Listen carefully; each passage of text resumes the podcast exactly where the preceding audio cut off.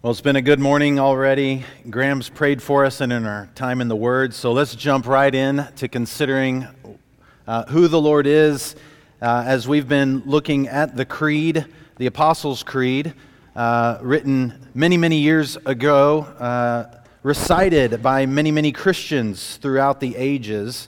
We've been using the Apostles' Creed uh, to consider what the Bible says about who God is, who Jesus is, who the Holy Spirit is, who we are as believers. Uh, it, it's a short summary of uh, the essentials of our faith. Uh, for any true Christian must believe these things uh, to truly call themselves a Christian. Um, if you don't hold fast to these truths about God, about Jesus, about the Holy Spirit, about uh, us as sinners, then, um, then you're not a Christian. And so we want to not only remember these, but we want to understand them in depth because the Bible speaks about them in depth. Um, I want you to consider, uh, as many of us have probably done, and as I have mentioned, having the privilege of going on vacation a couple weeks ago, as you, uh, if you have been to the mountains and you see them from far away. Uh, you can see that, that range in the distance. And uh, though it's higher than the flat plains that you're driving through to get there, and when you're driving through Texas, it's flat plains and flat plains and flat plains until you finally get to something that's more elevated uh, in New Mexico. You see those mountains in the distance uh, and then they slowly but surely, uh, you know, come to the forefront uh, as you get closer and closer to them. Then you're at the foot of those mountains and you're looking up. If you've driven up uh, towards Denver and you've seen the mountains on the left, that's the front range of the Rocky Mountains, and you're looking up, even uh, in Colorado Springs, up at Pikes Peak.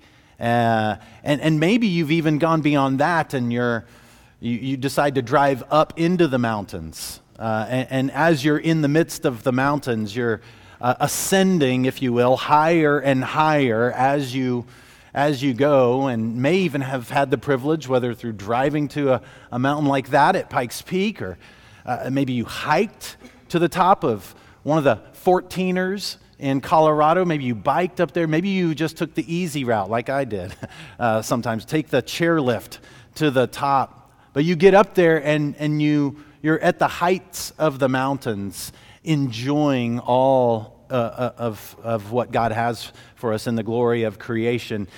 It's that kind of picture that I want us to have today as we look up, as the disciples did uh, in Acts 1, to the ascended Christ. Uh, Jesus, as we often focus on and we sing about, he did die and he did rise from the dead. And we ought to focus on those uh, foundational truths of the gospel, but not at the expense of not focusing on the ascension of Jesus. Because as I've said, if you take away Christmas, you, you don't have the gospel.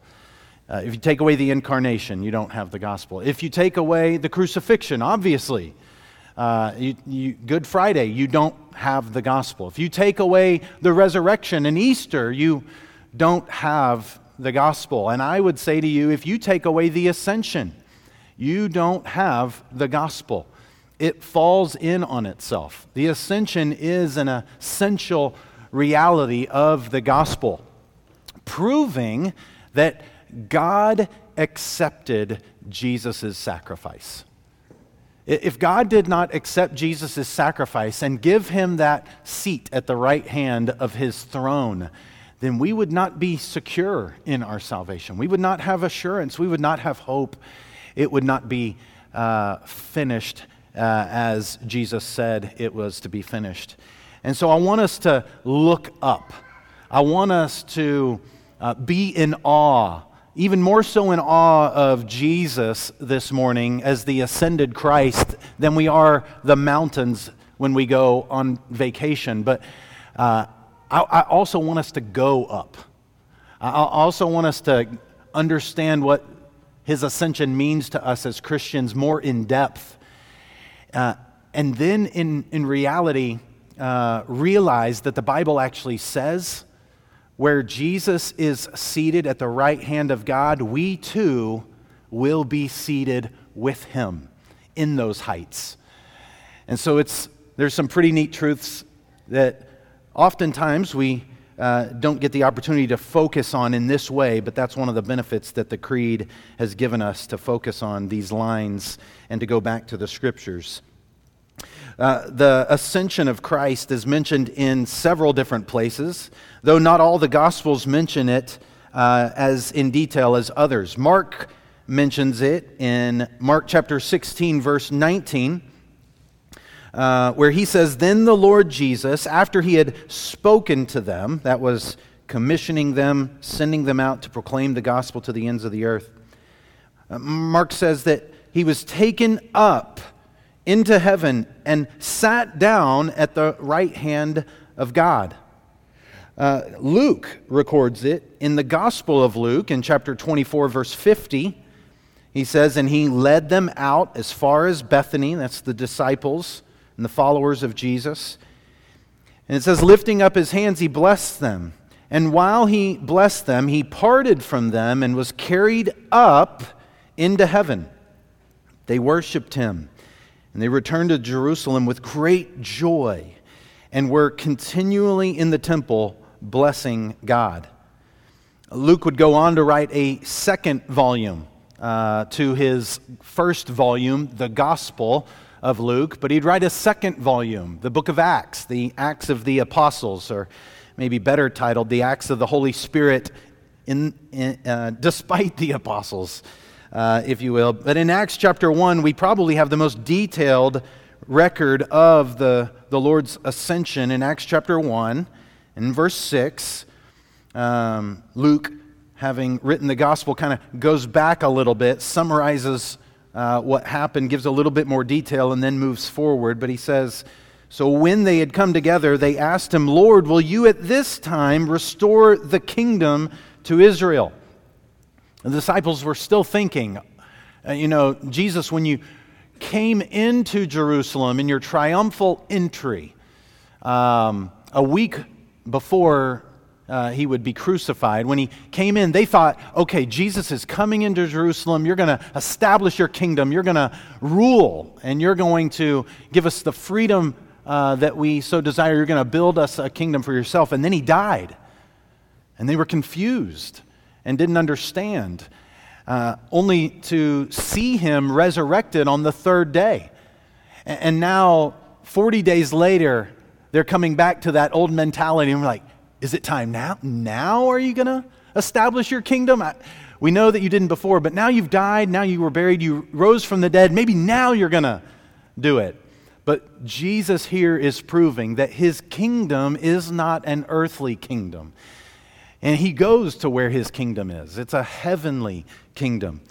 And so they ask this question Lord, will you at this time restore the kingdom to Israel? And he said to them, It is not for you to know the times or the seasons that the Father has fixed by his own authority.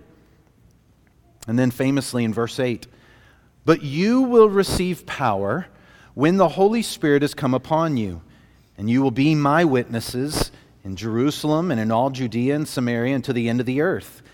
And when he had said these things, as they were looking on, he was lifted up, and a cloud took him out of their sight. And while they were gazing into heaven as he went, behold, two men stood by them in white robes, aka angels.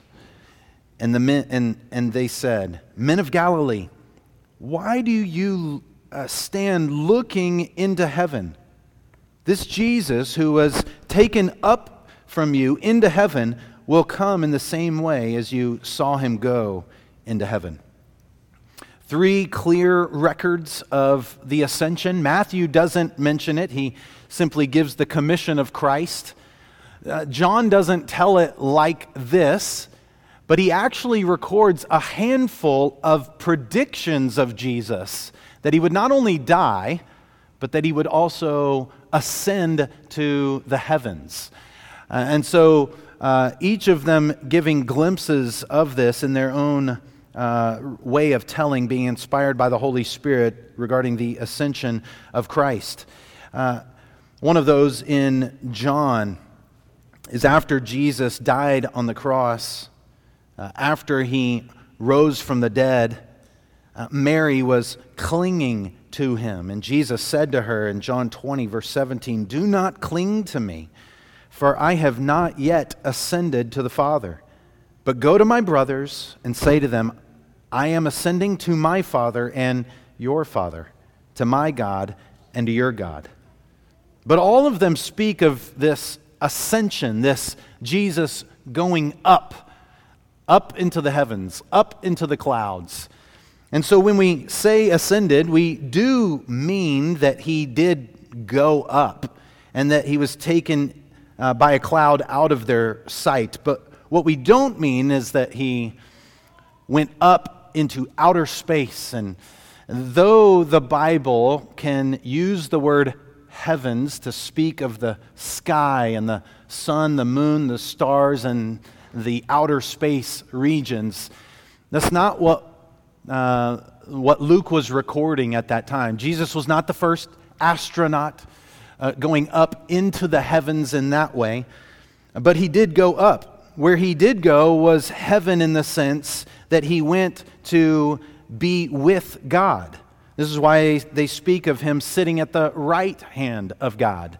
So his ascension not only speaks of the direction that he went, upwards, but it speaks of where he was going, that he was exalted, that he was lifted up, that he was able then to sit at the right hand of God.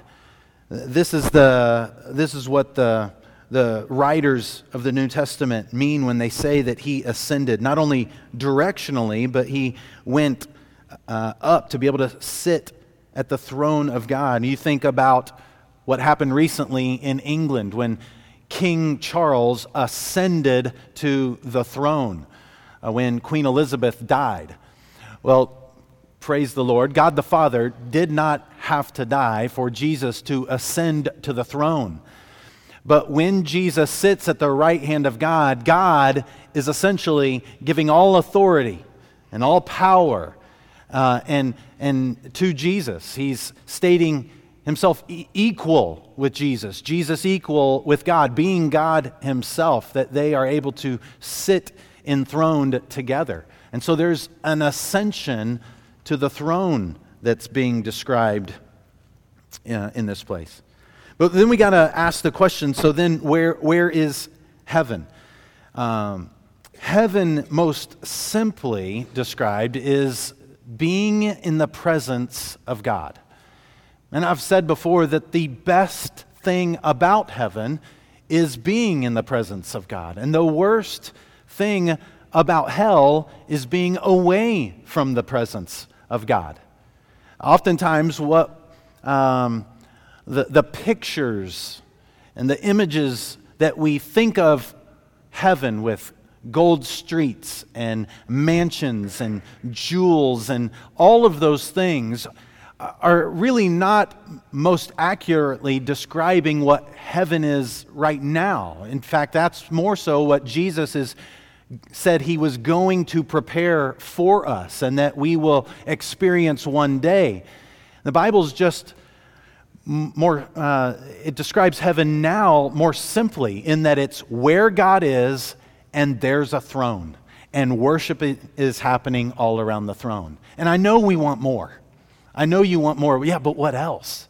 That's enough. Uh, that's enough for us to consider all the days of our life and be enthralled with, with what it is. All of those other pictures of heaven are to come, uh, but not necessarily describing what, what heaven is right this instant. And Jesus is still working. One of the things we mentioned regarding Jesus on the cross famously where in John 19:30 he says, "It is finished." And, and what he meant there is that the payment for sin had been made. That the work that God sent him to do had been accomplished in him willingly laying down his life on the cross. But as he was given authority to lay down his life, he was also given authority to raise it back up again. And so, in one sense, Jesus said, It is finished on the cross. But that doesn't mean when Jesus goes to sit at the right hand of the Father, it's like your dad sitting on his La-Z-Boy on Sunday afternoon watching golf, doing nothing, s- sleeping, and that kind of thing. Oh, Jesus is actively still working. Jesus is actively uh, still keeping you. He's still uh, at his work of salvation and sanctification. Ephesians chapter 4, verse 9 says, In saying he ascended, what does it mean but that he had also descended into the lower regions, which is the earth? He who descended is the one who ascended far above the heavens that he might fill all things. And so I want us to consider some of these things regarding the, the sitting at the right hand of the Father. As I said earlier, when Jesus sits at the right hand of God, it's proof that God the Father, as the Creed now mentions for the second time. Uh, we started the creed with an acknowledgement uh, that we have a belief in God the Father Almighty. And, and, and the early Christians saw it necessary and important enough to um, say, to bring up this um, uh, truth about God being our Father and Almighty, even later on in the Creed doubly important, enough to repeat here, saying that Jesus, the Son of God, God Himself, truly God and truly man, having died, was buried, and risen from the dead, uh, is now sitting at the right hand of God the Father Almighty. This is proof that God has accepted, that God has affirmed, that God has approved who Jesus is and Jesus' sacrifice, as well as his uh, um, final victory over sin and death in the resurrection, and has now given him a seat right next to him. God has accepted Jesus' sacrifice. It's not just the gospel writers that make note of this. Uh, let's consider other scriptures that mention the ascension of Jesus. Consider Hebrews chapter 1, verses 3 through 4. In the opening up of this great letter to the Jews, the writer of Hebrews says of Jesus, He is the radiance of the glory of God, the exact imprint of His nature, and He upholds the universe by the word of His power. After making purification for sins, that's on the cross and in the resurrection, he sat down at the right hand of the majesty on high, having become as much superior to the angels as the name he has inherited is more excellent than theirs. So, not only uh, do, does the, the scriptures describe uh, that Jesus is truly God and yet became truly man, in his ascension, it's saying that he went back to where he was originally, um, being far superior even to the angels. Uh, meaning, unlike some others that may call themselves Christians, Jesus is not just an angel, and the angels are not equal to him. The right, sitting at the right hand of the Father proves that. Or Hebrews chapter 8, verse 1, later in that letter the writer says, Now the point in what we are saying is this we have such a high priest, one who is seated at the right hand of the throne of the majesty in heaven. Consider all of the other priests whom the writer of Hebrews uh, is writing to the Jews who had looked to priests to offer sacrifice for sins for generation after generation, millennia after millennia. And yet, the writer of Hebrews is saying Jesus is far superior to any priest that has ever lived, for when he offered himself, not another lamb, but offered himself sinless, spotless Lamb of God, he was given a place at the right hand of the Father in the majesty on high. But it's not even just the New Testament, it's the Old Testament as well. Uh, in fact, the ascension is uh, uh, a proof, uh, it's a fulfillment of prophecy of the Old Testament. Psalm chapter 110, verse 1 says, The Lord says to my Lord, Sit at my right hand until I make your enemies your footstool. Uh, uh, said of the coming Messiah that he would eventually sit at the right hand of God until all of the enemies of God would be made his footstool. And the greatest enemy was death, which had been made at the footstool of Christ. Paul was one of the few if you think about the chronology of Paul's conversion, he was one of the few to see not only the resurrected Christ, but to see the ascended Christ, the resurrected, ascended Christ return from heaven uh, as a shining light, blinding him and converting him uh, there on the road. And Paul speaks of the ascension, speaks of Jesus who ascended this way in Ephesians chapter 1 verse 19. What is the immeasurable greatness of his power toward us who believe? According to the working of his great might that he worked in Christ when he raised him from the dead and seated him at his right hand in the heavenly places. Far above all rule and authority and power and dominion, and above every name that is named not only in this age, but also in the age to come. Paul, having seen the resurrected and ascended Christ return to convert him, speaks, inspired by the Holy Spirit, of the ascended Jesus uh, with no loft, there's no loftier words to describe him. He has all authority, all power, all dominion, all might. There's no, no one that has any more power and rule. He alone is, is to be worshiped. And not only that, but he goes on later in Ephesians chapter 2, verse 6, having described the utter despair and deadness of humanity because of their sin.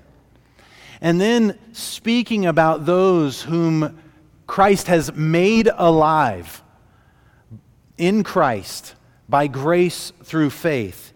He goes on. We sing this, church, in, in, in Graham's song, in the Ephesians 2 1 through 10 song. I hope this sermon, I hope these scriptures will make this line of that song an even greater reality in our minds when we sing it in the future. But consider verse 6.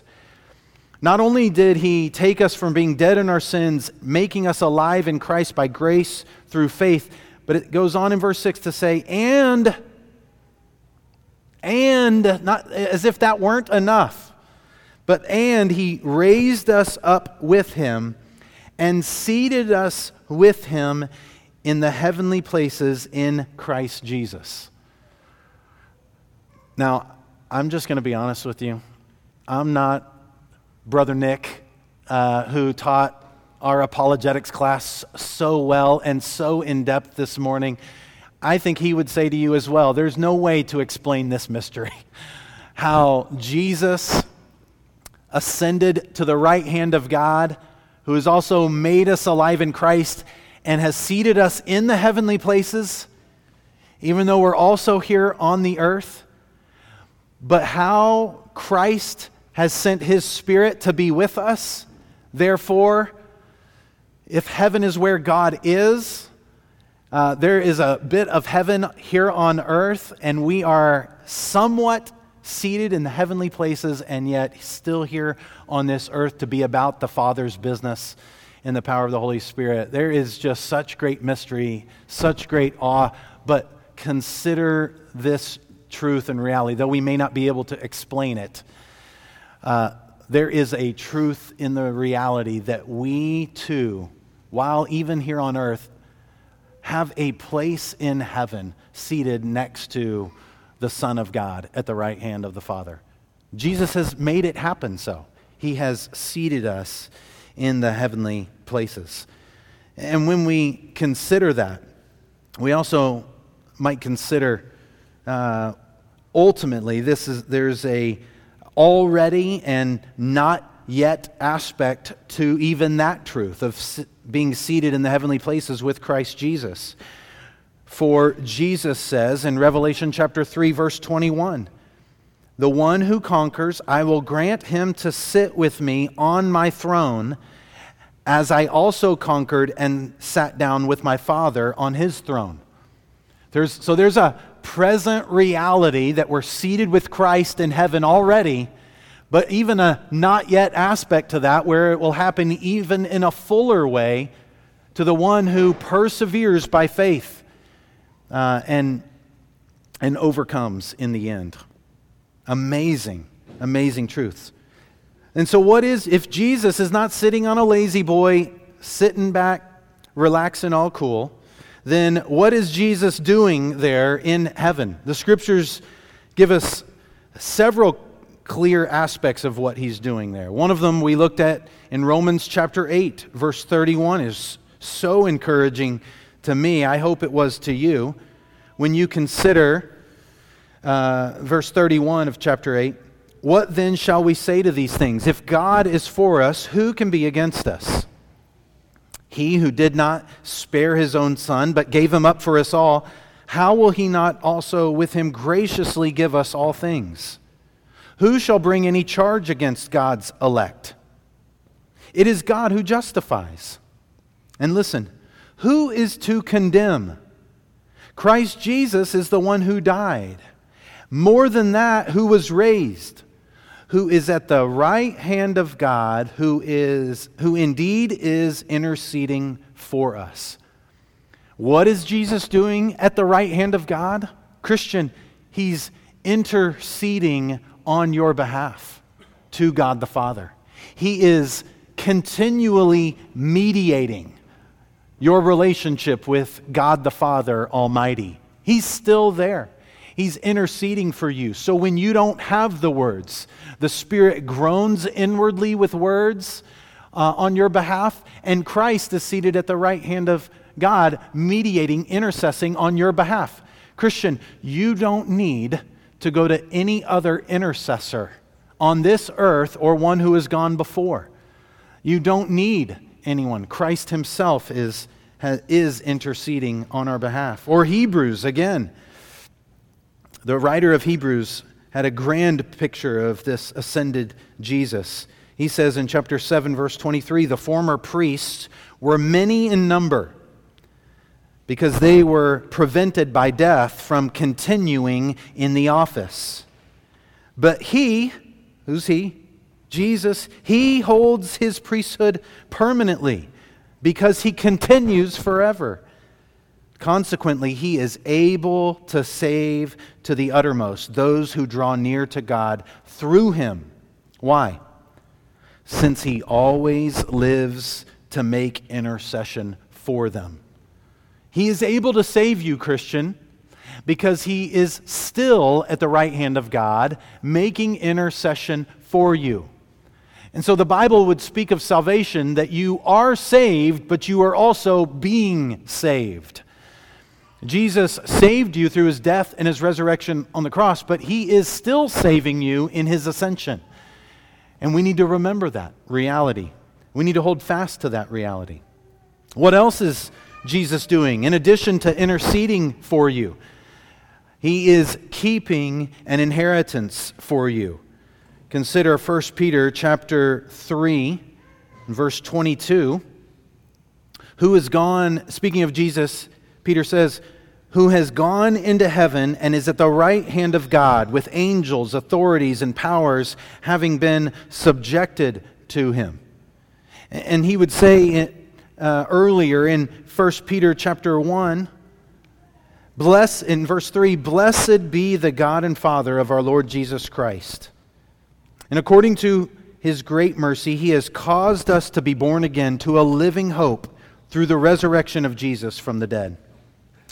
But then he goes on in verse 4 to say, to an inheritance that is imperishable, undefiled, and unfading, kept in heaven for you, who by God's power are being guarded through faith for a salvation ready to be revealed in the last time. In this you rejoice, though now for a little while, if necessary, you have been grieved by various trials, so that the tested genuineness of your faith, more precious than gold that perishes, though it is tested by fire, may be found to result in praise and glory and honor at the revelation of Jesus Christ.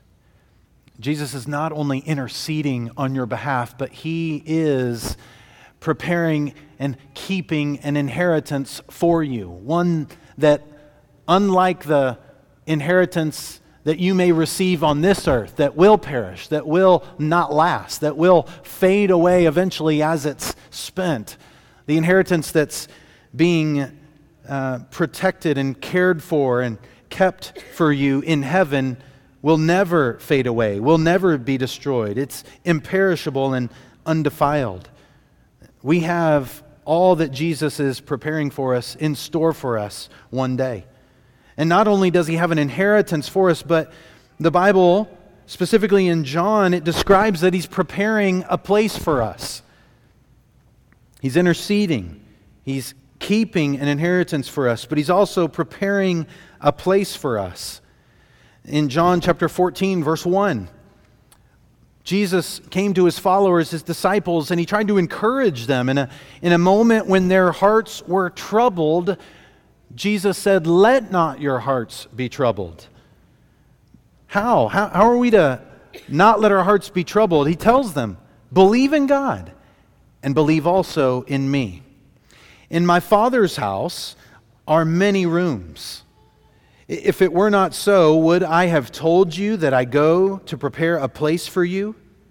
And if I go and prepare a place for you, I will come again and will take you to myself, that where I am, there you may be also. I said this last week, and I'll say it again that the fact that Jesus has resurrected, and again, focusing this week, the fact that he has ascended uh, the fact that he has made good on all of those promises of God in the past uh, gives us assurance that he will make good on the promises that have yet to been, be fulfilled, like that one. That if he goes to prepare a place for us, he promises that he will come again to take us to be where he is. And he's preparing a place for us, in, in a place that he says his father has a place that has many rooms, speaking of the fact that there will be many who will come to live with God in heaven for all eternity. For Jesus even says uh, regarding his coming to the earth, he did not come to be served, but to serve and to give his life as a ransom for many, of whom would live in those many rooms with God for all eternity. And so Jesus is interceding for us, He is keeping a, uh, an inheritance for us, He is preparing a place for us. All of those realities should give us as Christians such great certainty and such great assurance. Again, th- these realities, like the mountains as you travel towards them, should cause you to look up should cause you to be in awe. And as you're traveling up those mountains, as we're traveling into these truths of the ascension, we should continually just be more and more in awe, gaining greater and greater assurance and certainty regarding not only who God is, but also our future as Christians. We can rest in these promises that have yet to be fulfilled, knowing that they will be fulfilled. And so, while here on this earth, homes may be destroyed by hurricanes, or why, while your health may be destroyed because of a sickness or just simple old age, uh, or while relationships may be divided because of one thing or another, or jobs and finances may be lost uh, for one reason or, or the other, we have great certainty, great hope that we have a future secure in heaven with an inheritance that is unfading, with a God who is everlasting, uh, who is our Father. And, and we have not only a place, a room, but we too will be seated with Christ there in the end. And so we should have such great encouragement. In fact, those writers of the New Testament, Paul, uh, who, who have mentioned the ascension that I've already mentioned as well, they would go on to say, in light of Jesus being ascended and these truths, they would go on to then command certain responses to Jesus and his ascension. Consider Colossians chapter 3, verse 1. If then you have been raised with Christ, seek the things that are above, where Christ is, seated at the right hand of God. Set your minds on the things that are above, not on the things that are, the, that are on this earth. So, Christian, what are you to do in light of the ascension? What are you to do in the light in light of the truth that Jesus has ascended to the right hand of God? You're to be seeking him. You're to be looking up to him. You're to be seeking the things of heaven, not the things of this earth. And so what are the things of heaven? I would say it's the things of God, the things that are eternal. Uh, the God, the Word of God, and the souls of men. Those are the things that are here on this earth that will also be uh, in heaven with us forever. We're to be seeking those things. We're to be spending our life um, seeking those things, not the things of this earth. This is how Paul, having seen the resurrected, ascended Jesus being converted by Jesus on the road, um, this is how he tells Christians to respond to the ascended Jesus. The writer of Hebrews, who have already showed you, has written much about the ascended Jesus and the truths of the ascended Jesus, tells us that this is how we're to respond to the ascended Jesus. In chapter 12, verse 1 Therefore, since we are surrounded by so great a cloud of witnesses, let us also lay aside every weight and sin which clings so closely, and let us run with endurance the race that is set before us. Looking to Jesus, looking up to the ascended Jesus, the founder and perfecter of our faith, who for the joy that was set before him endured the cross, despising the shame, and is seated at the right hand of the throne of God. Christian, look up to Jesus. Seek the things that are above, not the things that are below. Lay aside every weight that entangles you and keeps you from looking to Jesus. Throw out and destroy every stronghold of sin in your life that keeps you from looking to Jesus. Hold fast and run the race by looking to Jesus ahead of you, who's not only at the finish line waiting for you, but is with you in the race, helping you run the way, run the race, a both and, and already not yet. This is the response that the writers of the New Testament who understood this reality of the ascended Christ give us. But it's not only, it's not only that, it's not only for uh, our own benefit, it's not only for our own gaze to look up, but there's also realities for us to look out, if you will. We look up to Jesus, but we look out at a lost and dying world that have never looked up to Jesus. And if they don't ever look up to Jesus through repentance of sin and faith, will never get another chance. And so, in light of the ascension, Jesus, just before his ascension, sends out his disciples. One of the places we see this, even before his crucifixion, resurrection, and ascension, is in John 16, where he says that it would actually be better for him to go. Uh, because if he goes, then he would send a helper John 16, 7, nevertheless, I tell you the truth, Jesus says, it is to your advantage that I go away. For if I do not go away, the Helper will not come to you. And so, Jesus, having been crucified, buried, and raised on the third day, and having appeared to many for 40 days on the earth, uh, in his last hours, he commissioned and sent out many of his followers. Matthew 18, or Matthew 28, verse 18 through 20, most famously, where Jesus says, All authority in heaven and on earth has been given to me. Therefore, go and make disciples of all nations. He commissions them and he sends them out to make disciples. This is what I read from Acts chapter 1 as well, when Jesus said to them, You will receive power when the Holy Spirit comes on you, and you will be my witnesses to the ends of the earth. And so then Jesus, having commissioned his followers, knowing he was about to ascend, he then ascends before them. He goes up before them. And, and, if you remember what I read earlier from Acts chapter 1, they're standing looking up at Jesus having ascended into heaven like we would stand and look at the mountains, just jaw dropped, just like, wow, that's great. But then you remember what I read? There were two men in white robes, angels, who said, Why are you standing here looking up into heaven? Did he not tell you that he would come again in the same way that he's gone up? He's going to return.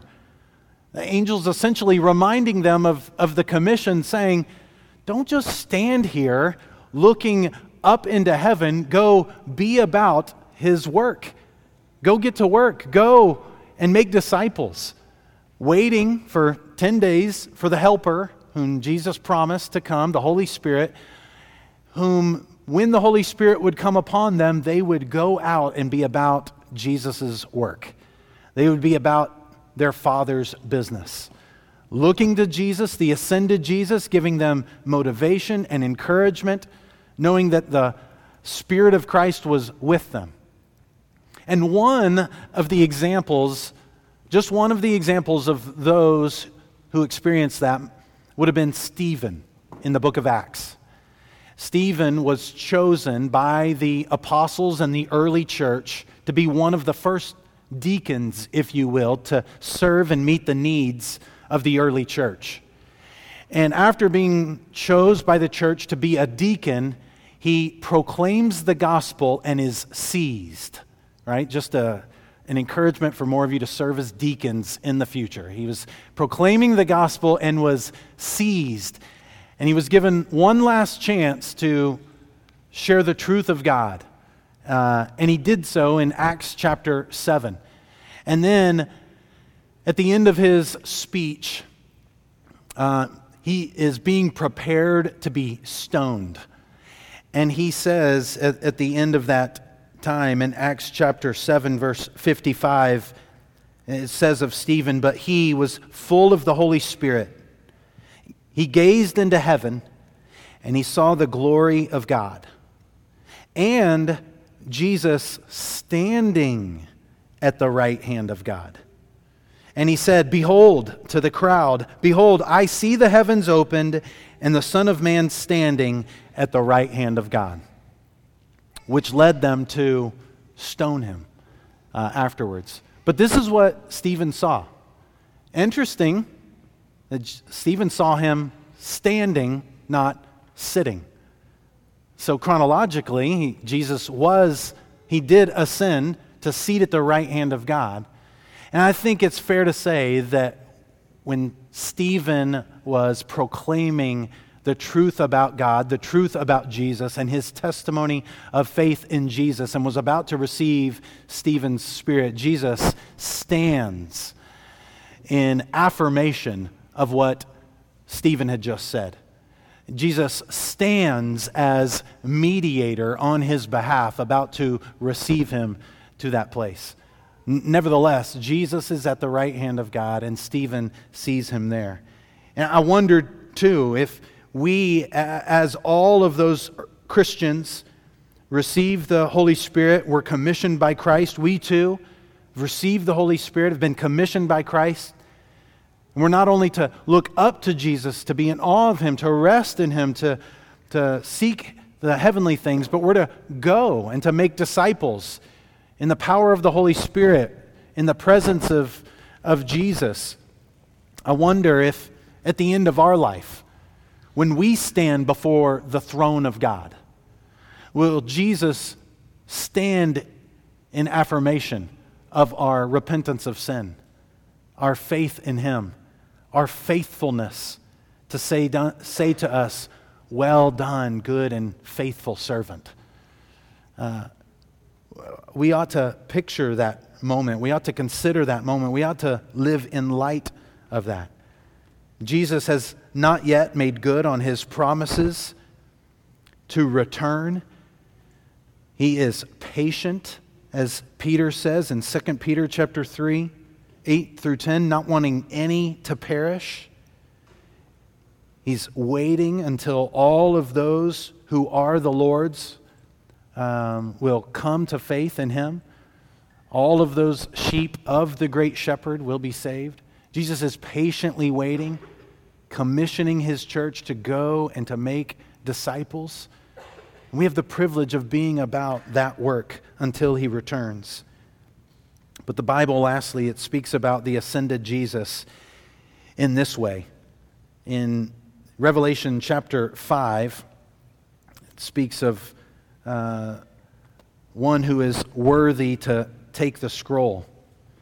And it says in chapter 5, verse 1, it says, Then I saw in the right hand of him, that is God, who was seated on the throne, a scroll written within and on the back, sealed with seven seals.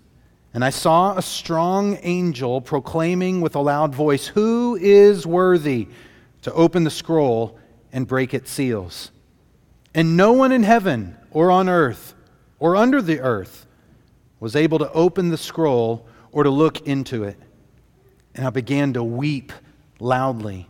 This is John saying, I began to weep loudly because no one was found worthy to open the scroll or to look into it.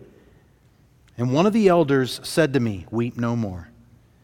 Behold, the lion of the tribe of Judah, the root of David, has conquered so that he can open the scroll and its seven seals.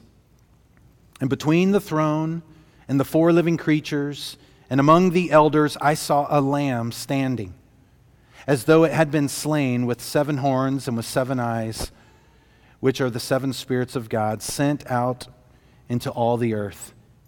And he went and he took the scroll from the right hand of him who was seated on the throne. And when he had taken the scroll, the four living creatures and the 24 elders fell down before the Lamb, each holding a harp and a golden bowls full of incense, which are the prayers of the saints. And they sang a new song, saying, Worthy are you to take the scroll and to open its seals. For you were slain, and by your blood you ransomed people for God from every tribe and language and people and nation, and you have made them a kingdom and priests to our God, and they shall reign on the earth. Jesus alone is worthy and able to take the scroll from the hand of God who is on the throne because he alone is seated at the right hand of God. He alone deserves our worship. He alone deserves our praise. And, Christian, I hope you're encouraged to worship Him in light of these truths that we may not focus on as often. We ought to look up to Him and be more in awe of Him um, than the mountains that we look up to and are in awe of their majesty. We ought to seek Him in the things that are above. We ought to be about His business. But if you've yet to put your faith and trust in this Jesus, this crucified, buried, resurrected, and ascended Jesus, know that you too will stand before God one day. And if you don't have Jesus on your side to stand in your behalf on that day. You will spend eternity separated from God. And the worst part about hell is being separated from God for all eternity.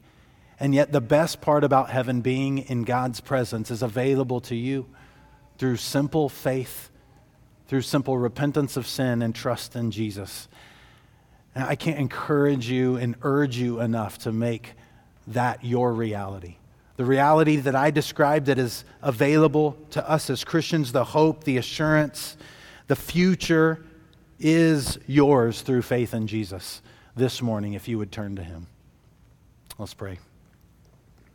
Father, I ask that you would make known these realities in an even deeper way this morning. I pray that we, having been reminded of these truths, having seen these truths, uh, once again, we would worship in spirit and in truth, that we would be in awe, and that we wouldn't just sing louder, that we wouldn't just sing more passionately this morning, though I hope we do, but that we would go out, that we would be sent to make disciples, to be the church in the world.